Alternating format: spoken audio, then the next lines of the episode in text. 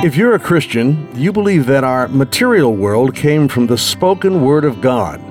Paul writes about Jesus in Colossians 1 For by him all things were created, in heaven and on earth, visible and invisible, whether thrones or dominions or rulers or authorities, all things were created through him and for him. We know where all things came from. But where did God come from?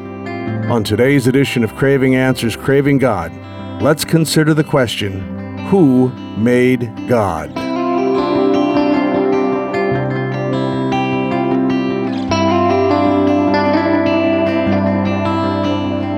I'm Chuck Rathert with Aaron Miller.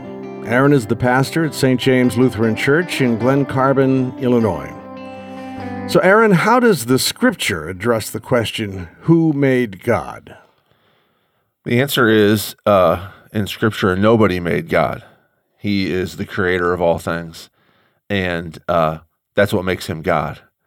Um, it, whatever th- there's a principle at work here, and the principle is is that whoever makes something has authority over that thing, and um, because nobody's made God, nobody has authority over him, and because He's made everything else he has authority over everything else. And this is the different difference between him and false gods. So nobody's made God. I mean, God by definition is the maker. Every every so everything has a cause. Uh, everything came from something, and you can say, you know, the shirt that I'm wearing came from um, Shirt Factory. Oh, so where did they get the materials? They got uh, actually I just stepped into this and I have no clue what I'm talking about. I don't even know what this shirt's made out of. But let's say it's wool. You know, it comes from a sheep. Well, who made the sheep? Well, the sheep's mom. Who made the sheep's mom? You know, you can go back. Eventually, you'll get to the place where there's no answer. Where did some, where did everything come from? You can either say the sh- sheep have always existed. You could say that, which nobody nobody thinks that that's true.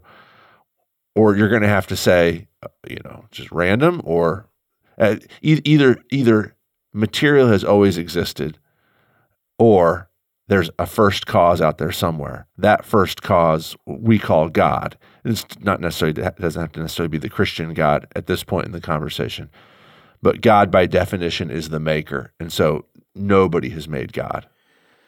So when I first thought about this question, I said to myself, "Well, I'm going to ask Aaron who made God, and he's going to say nobody made God, and then we're going to be done. It'll be the shortest uh, yeah, craving answer. We can wrap God this up now ever. if you wanted to." And I thought everybody knows that. So I Googled the question, and it took me about three seconds to come across an article written by Wayne Jackson. We're not going to go into his credentials or anything, but in his, ar- his article, he uses this as his first sentence. A commonly asked question is this Who made God? Right. So apparently, this may be an obvious answer to you and to me, but not necessarily to a whole bunch of other people. So, what's going on here that for us, this is kind of a settled answer, but apparently it's a wide open question uh, in lots of other circles? I don't think Christians think about this all the time because it's such an assumed point. You know, you start off uh, at the beginning of the Bible, the very first verse is In the beginning, God created the heavens and the earth. And it doesn't explain doesn't even tell you at that point who God is, what he's been doing, where he came from, if he didn't exist, how he got started. The, Bible just assumes the existence of God, which ultimately you have to do. Uh, if, if um, you know, I can tell, like if, if I sit down and write a letter, I can see myself writing the letter. I know where the letter came from. I was there. But if God exists and he pre-exists everything that he's created, there's no way to go back and you know explore where he came from. So the, the, bible just assumes the existence of god and because of that reason christians assume the existence of god. But when you talk to people who aren't christians not all of them but a lot of times they'll say in, in, in all genuineness like if god made everything well where did god come from? Who made god? Or where did he come from? And so i think it's a more common this is a more common question for people who aren't christian than for people who are christian. Do you ever have somebody ask you that direct question? Yeah, within the past couple weeks. I mean, this is one of the reasons why. Uh, here's a little bit about how the sausage is made. uh, so Chuck asked me, "What should we talk about?" And I th- I said, "Well, let's talk about the question of where did God come from." And then just so the listeners know, Chuck does all the work from there. But uh, uh, and I and a reason why I told you that I thought that would be an interesting topic is because I just had that conversation recently with a teenage girl who is going through. There's a, a class that that happens at my church where we explore. Um, theology and history and the questions of God and the questions of Christianity. And in that class, this girl, she's um, 14 or 15 years old, said, Well, who made God? And, and, you know, she's not trying to be funny and she wasn't trying to be challenging, just asking a really good question. And I thought, well, I've heard that question before. Let's talk about it. So, yeah, it's uh, just within recent memory. So it strikes me that it would be possible, I'll just use myself as an example, to make the mistake if somebody were to ask me that question, and you have already proved that somebody can and may very well ask that question, to come off unintentionally as condescending or arrogant, like it's like, what's two plus two? Well, you know. Right. Yeah. Uh, who made God? Nobody made God. Yeah. But you can't do that. Right. You have to take off uh, your presumed ele- elevation and yeah. and treat the question with respect. Yeah. How do you do that? Well, that's one of the best things about having conversations like this is that there are so many things that everybody assumes. This is, this is real, actually the only way you can get out of bed in the morning and put your pants on and go to work. There's all sorts of phil- philosophical assumptions that we make that you can't, you just don't have the time or the brain power to process every second of the day. I, you know, do you ever think when you're driving down the street, like I'm going, you know, going down the local state highway, I'm going 55 miles an hour, and there are people passing within three feet of me who are also going 55 miles an hour. Like every moment in this car is a dance with death. And you just can't think about that.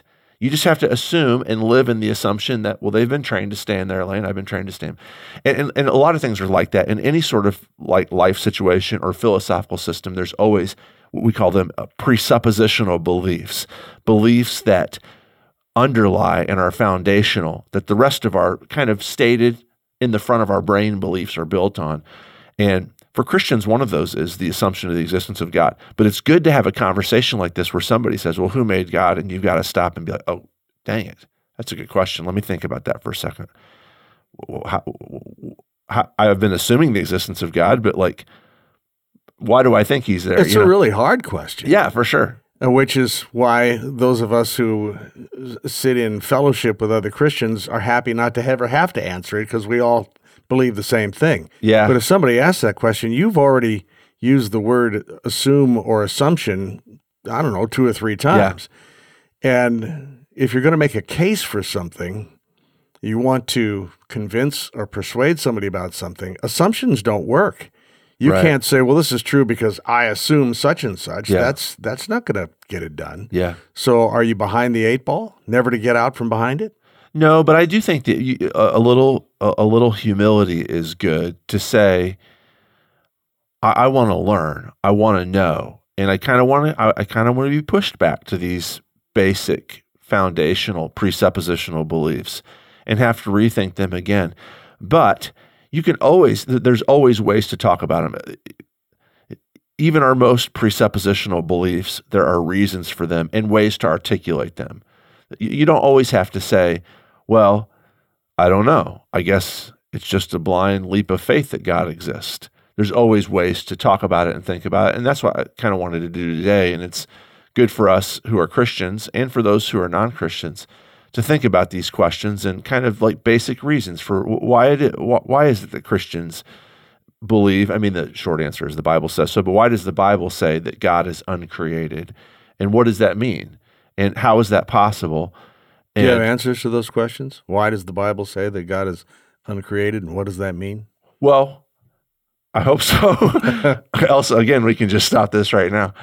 Uh, I, I mean, I don't know if I have answers, but I think there are good, crisp ways to talk about these things that will help make sense of them. I think. Okay, so I guess our proof is the Word of God we really can't go into science, can we, to try to make this case? We, we, we don't dare go there, do we? Well, a proof is always a real tricky word. It's real slippery. That's what I'm looking for. I asked you a question Who made God? I need proof. I, I again, I'm going to circle back to a conversation we had several months ago. I can't even prove that my own mom loves me, although it's something that I know more than I know anything else in the world. So there's a lot of truths that just aren't provable. And we get in trouble in our culture because we want proof. And we think that you can't know something unless you can prove it. But if you stop and you look at the things that you think that you know, that know that you do know, let me say that, and you ask, well, which, how many of them can I prove? There's not very many of them. I, I can prove that my wife is going to come home tonight and eat dinner with me. I, I can't prove that. She might actually be contemplating leaving me, but I know that's not true. I know it, but I can't prove it. I can't prove it, but I know it. And uh, when, when we talk about relationships, which is always, a, whenever you talk about God, you're talking about relationships. Um, whether you're a Christian and you believe that a relationship with God is possible, or you're uh, an agnostic or an atheist and you don't know or you believe that a relationship with God is not possible, you're talking about relationship. So the the the you know proof is tricky, and so you look to religion for proof. You're not going to get it. So you look to science for proof, and people are, oh, science can give us proof. Science can't prove anything either. Um, this is well established by. This is not a religious conversation I'm about to have, have with you, but or a comment I'm about to make. Uh, everybody knows, every philosopher of science, scientist knows, even the most deeply agnostic or atheist philosopher of science will tell you science can't prove stuff. It can't. Science knowledge changes rapidly. All that science can do is provide a framework for exploring the universe in a way that answers questions, but it can't actually prove things. Uh, and that's uh, that's a little bit of a harsh statement. I know two plus two equals four. Uh, can we prove that? Um, we're drifting far afield here now. Uh, I would say yes. That's that is that is an example of provable knowledge. Uh, some postmodern mathematicians would say no. Two plus two equals four. Even that's up for grabs. But anyway, so how can? What was your question? How can I prove this? Or well, let's let me ask you this question before we go t- too much further here, because maybe we could talk about we could stay on this path for two days and never really get anywhere. Um, when we humans, when we ponder the, the question, who made God? Right. We have to think about the reality of the temporary versus the eternal, the finite versus the infinite. Is it possible for the finite to successfully contemplate the infinite and work this out in our heads to our own satisfaction? Contemplate Yes. In fact, every human should be contemplating the infinite. Unless you're just completely content with, you know, getting up and again putting your pants on, going to work, earning enough money to buy gas so that you can go to work next day. If that's the if, if that's the, the level of your existence, fine. But most humans, you know, whatever ideological position they have, want to know is there something more out there? So to contemplate the infinite is necessary to completely understand the infinite, which is, I think, what you're asking, is impossible because by definition, it's infinite and I'm finite. And there's only so much space between my two ears that I can fit things in. And I can guarantee you that this space is getting smaller all the time as I get older. the infinite won't squeeze into my head. It just won't. And so if there is an infinite out there, if there's something transcendent, if there is something that we can call God, the idea that somehow I can understand him completely is false. Else he wouldn't be God. If he can fit in my head, he's got to be smaller than my head. And that would make my head God. But it doesn't mean that I shouldn't be chasing it down and pursuing it and, like the word used, contemplating it. Yeah. I'll tell you what I think, uh, and you can correct me or whatever you need to do here. I think that every human being, every human being has a human spirit. Now, I can't prove that. The Bible says that a human being has a human spirit. Uh, can we go into the uh, MRI and, and detect that human spirit? We cannot. But I think it's that human spirit that, in the context of the human being, material and immaterial, is driving that person to seek for the transcendent. to to seek for the infinite. I think the the drive for that comes from the human spirit. What do you think? Uh, yeah, I think that uh, in different in different ways, I think that's true. One, way that that's really true is uh, in relationship. I think that we crave relationship. That's more than just physical. You know, I, I don't just need somebody to. It's not that I. Just, it's not just that I need somebody to physically provide food for me. It's not just that I need a woman to sleep with. I actually long for to connect with another human being. Well, where does that come from? It's never completely satisfied, uh, you know. But but where does that drive to know other to, to, to want to know somebody and to be known by somebody come from? I, I think that that's is, it doesn't prove the existence of God. It can get us so far, but it's a pointer. It's an echo of that. There's got to be something more than just me out there, and and, and, what I mean is not just another person, but like my wife Angela and I have a relationship, and in this relationship, we have this bond with each other that is bigger than the sum of the two of us. There's something about my relationship with Angela that's more powerful than just, oh, she's attractive and she's nice and she's good to me. If there's something bigger than the two of us that kind of like, are we made for more than this? That's out there. I think that's one case where the human spirit. There's other ways too, like the the, the need for justice, the, the the the desire that there be things put right where does that come from? If there's no, you know, if there's no God, then why is it that I'm so desperate for there to be righteousness? I should just be used to this. This is kind of the broken world we live in. But so I think you're right. I think that there's something about the human spirit that aches and craves for the transcendent. Yeah. For the um, for the person who genuinely asks the question, "Who made God?" and is actually hoping to get a genuine answer, right? Maybe puts that context then into their scientific realm, right, and starts searching for an answer that way, um, that person may come to the conclusion that, well, you know what, there is no infinite. We know that people are not infinite. Yes. They they come and they go. Yeah. We know that cities and towns and nations are not infinite. They come and go we know that stars are not infinite. Stars are born and they have a long life right. and then they die. Yes. And even the scientists tell us that the universe had a beginning in the Big Bang and that uh, eventually the universe will contract back to its start. Nothing yeah. is infinite. Yes. And then along comes the Christian who says, the Bible says that you are infinite. Your body will end, but your spirit will last eternally and it will last in one place or another place, but it is never going to be finite. And even if we wanted to just walk away from this question, ah, never mind, it's too big for me, yeah. it's giving me a headache. If our spirit is eternal, then we have an intimate connection with the infinite. It's not just something to think about, you know, in our spare time. It's a it's a constant presence in our existence. Am I making any sense here? Well, I think this is one of the big problems with a, a materialistic, uh, you know, with philosophical materialism, the belief that there's nothing but the matter in the universe is that, you, you know, to, to, to say, well, I'm going to examine scientifically the question of God or who made God, and let's run some experiments here is really a category area uh, c- category error. If God exists and, and He is infinite, we can't expect that our infinite minds and the infinite tools that our minds use to access data can comprehend Him. It's, it, it just doesn't make any sense. If, if God is God, then He's not going to fit into the universe like this. You know, there's a famous story about Yuri Gagarin g- going up. This is I've heard this story a gazillion times in sermons growing up, Yuri Gagarin, the first Russian cosmonaut in space, uh, you know, came back down and said, "I orbited the Earth how many times?" And he said, uh, "I didn't see God up there at all."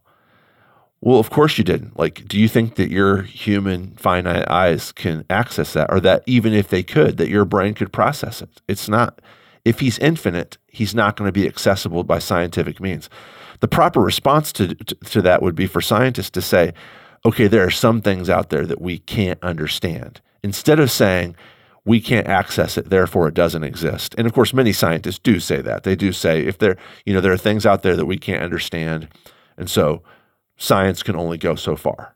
There are questions that science is not equipped to answer. Does God exist? Questions of ethics. John Lennox uh, likes to say, you know, science science can tell us what arsenic does to a body, but science can't tell us whether it's right or wrong to give arsenic to my grandma.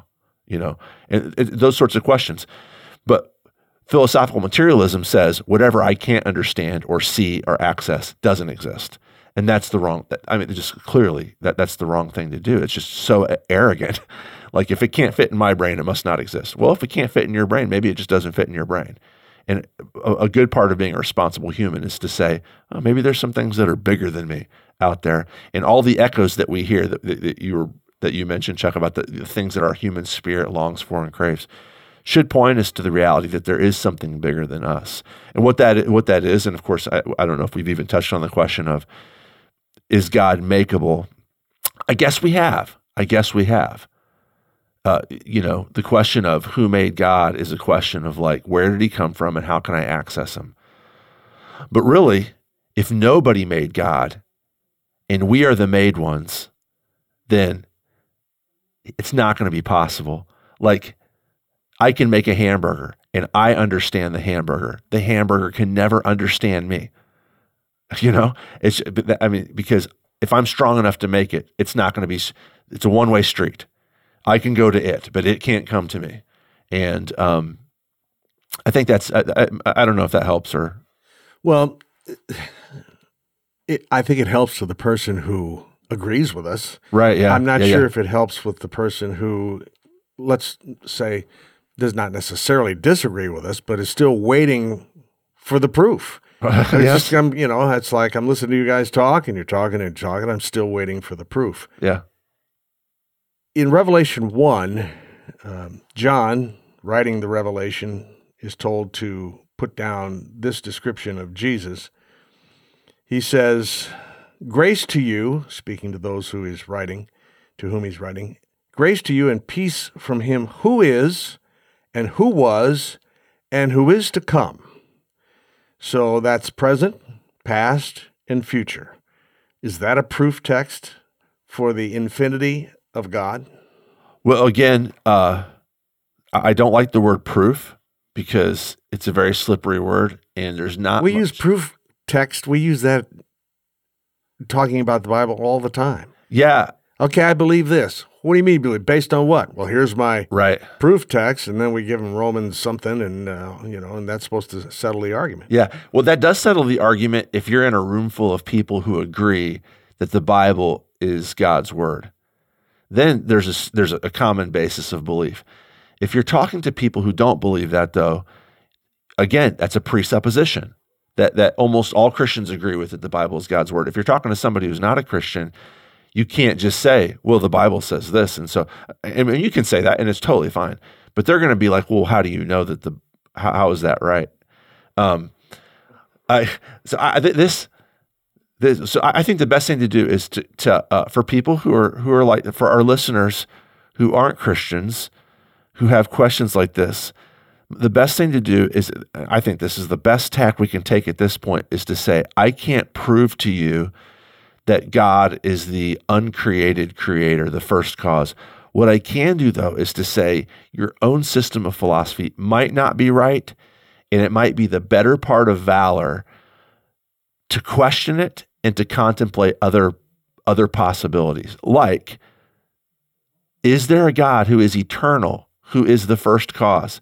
the uncreated creator and then to look at a verse like you which which I think is great like this is this is one of the best verses and I'm glad that you picked this one Chuck because um, you know so you say uh, who was you know it describes God this verse you looked at in Revelation who as the one who is and who was and who is to come well I'm on the surface it could describe a lot of us you know I am right now I was in the past and I'll hopefully happen tomorrow too if I don't die you know but actually, what's behind that word, the key word here is who is. And in Greek, it's it's the same. So uh, I'm about to tell a little bit of a story here to, to set this up. Moses, way back before Revelation was written, Moses meets with God in the desert. He's not planning on it. God comes and meets with him in a burning bush and says, Moses, I've chosen you to go back to Egypt and to be the agent that convinces Pharaoh. I'm going to do it, but I'm going to do it through you. You're going to be my agent to convince Pharaoh to let my people go to become, stop being slaves and to become a free nation. And at one point, um, you know, Moses says, Well, who should I tell him you are? You know, God doesn't work. They, there's tons of gods in the universe. You know, I can't just say, God, which God? Who are you? And he says, I'll tell you my name. My name is Yahweh, and which is the Hebrew for I am who I am. I am is actually is the word right behind who is here. I am. No, so what does it mean? I am who I am. Well, I'm not who I am. Uh, so that's there's a wrong way to. That's a stupid thing to say. I'm not. I, I can't just say I am who I am. I am who I'm not. I am not self-existent. I am who. There's a ton of things you can fill in here. A combination of my mom and dad's DNA. I am an American Midwesterner. I have no control over that. I was born in St. Louis. You know, I've lived here for almost all of my life, a little bit not, but almost all of my life I've lived in the American Midwest. I have, uh, I'm a male, I'm a certain race, I'm a certain socioeconomic status. I have a certain set of friends that I have no, I have no control over them being in my life. I have, a, I have kids who, uh, th- that are now, although they came from me biologically, I've come to depend on them in many ways.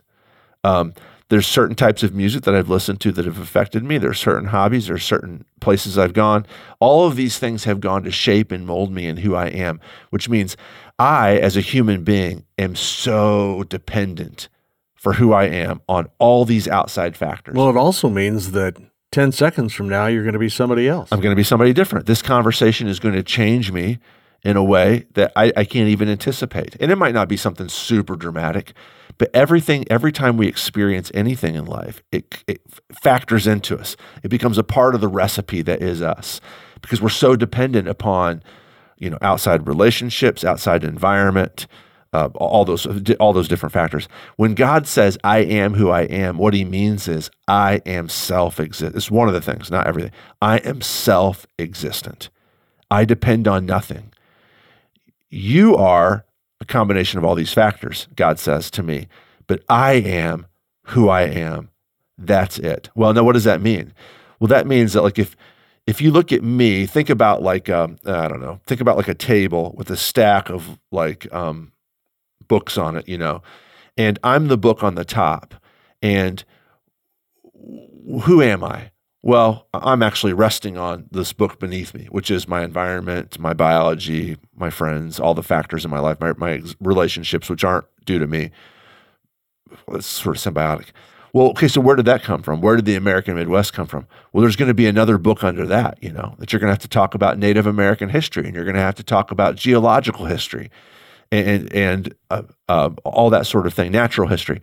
Well, where did that come from? And you're going to keep on sliding down and down because you, you, we all know that everything that exists is dependent upon something else for its existence, whether it's creation or its continued existence, until you get to the thing that everything rests on, that nothing else can exist except for this thing. And the name of that thing is the I am who I am.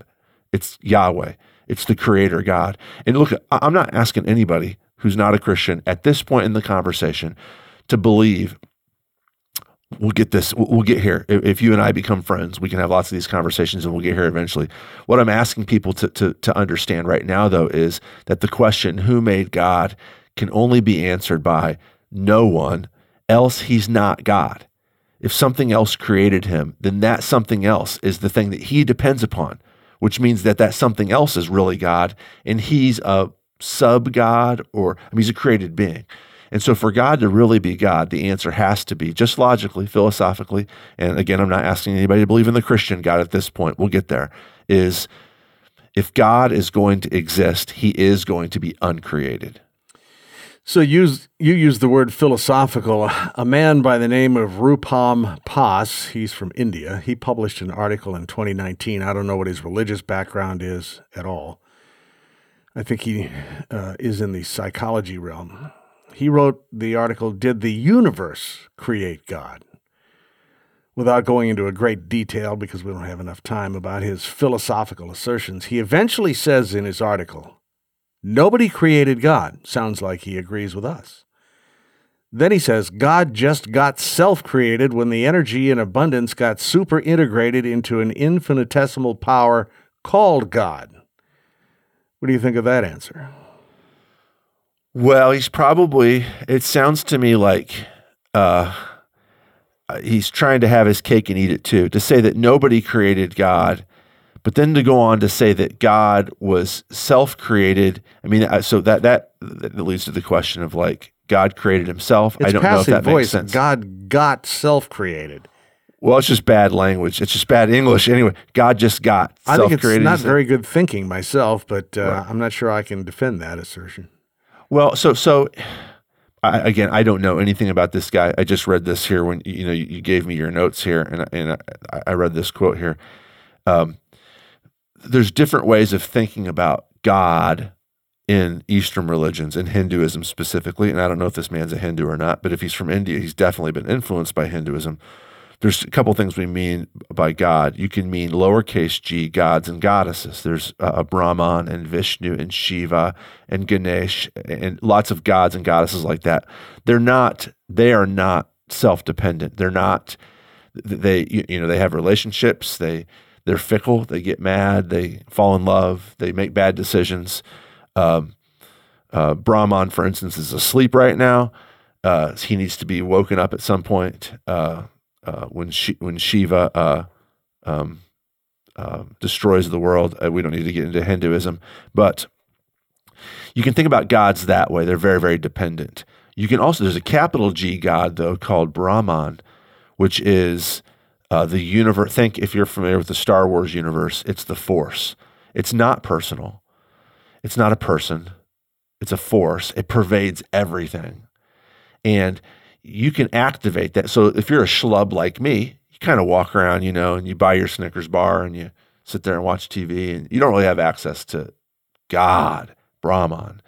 But if you're Luke Skywalker or Darth Vader and you're a Jedi, you can tap into the God force, Brahman, and activate it by using it, you know, to lift your spaceship up out of the swamp or to, you know, to fight a lightsaber battle with your eyes closed or whatever. And I, if what he means is is that God can be activated by this sort of, sort of thing, that you you just get back to the problem of a God who needs us. If there's a God, and I'm gonna look here quote again.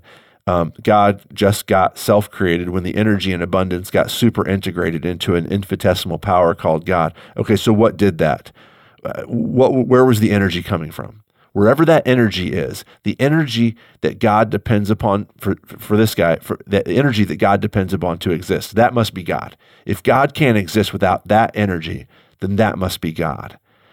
So, who created that? I mean, he can like he can talk like this in circles, all, but it it just puts the question off of who created that. And if I created it, if somehow I activated it, then somehow God to exist or to act must be dependent upon me. And that makes me, which this is a very Hindu thing to believe, that makes me in some sense a part of God. But I just know that's that, that I actually am so dependent upon others and other things that that can't be the case. I can't I don't have access to the infinite in that way. It stands outside of myself. For God to be God, he must be uncreated. Nothing else. Everything must depend upon him and he must depend upon nothing else. And that's not the God that's described here. This is a very confusing sort of God who's both uncreated and created. I, I don't know what that means. It's hard to talk about it when I don't know what he really means. Well, and when I read this quote, I thought you've just corkscrewed yourself into a corner, and uh, your argument is circular. It's it's doesn't even come close, in Yeah. my estimation, just as a thinking person Yeah. to answering the question. But it's like uh, maybe that's the best that somebody who approaches this intellectually has. Yeah, and, and I think that probably I've heard people talk like this before, and I don't from I- don't necessarily understand it, but I know where they're coming from. They know that we have this desire for like the infinite, for the transcendent, to to have power. Uh, you you know, I don't just mean like power in a crude sense, but like the power to change our lives and the power to change our world. And so we need God. But the problem is, is that if you believe in a God that you depend upon, then somehow you have to obey him. But if we can take a God with infinite power and somehow put him at our disposal where we can use him to do what we need him to do, that's the that's the optimal for something like this. But it's not possible. Like if God is God, I must serve him. But but and if if I can make him serve me, then I'm his God which means he's not God, which means he doesn't have infinite power. So, like you say, it's just very circular and it ultimately gets us really nowhere. So, without going into too much detail here, when this teenager asked you the question, Who made God? probably a question that you weren't anticipating, might have been maybe surprised by a little bit. Good question from a teenager. How did you answer it? And do you felt do you feel like your answer satisfied her? Um, she nodded what was that? What does that mean? You tell me. I'm bad at body English. Well, it could just be okay. It I'm doesn't mean it doesn't mean you were successful, right? Yes, for sure, for sure. Uh, and I didn't follow up there. It was a it was a kind of a group discussion, you know. But what what I said basically was just like, if God is God, if if if anything in the universe needs something else in order to exist, the thing that it's dependent upon must be more powerful than it. And so if God was made by anybody, whoever that was that made God is the real God, right? I mean, this is actually uh, this is one of the points of uh, Genesis chapter one, is who made the sun. Well, Genesis one says God made the sun, the Creator God made the sun. Well, this is big news for the for the Israelites who first read this. Why? Well, they grew up in in uh, Egypt, and the most powerful God in the universe in their world is Amon Ra, the sun god. And that's the most powerful God. And what Genesis 1 is saying is, is actually, Amon Ra, I made him.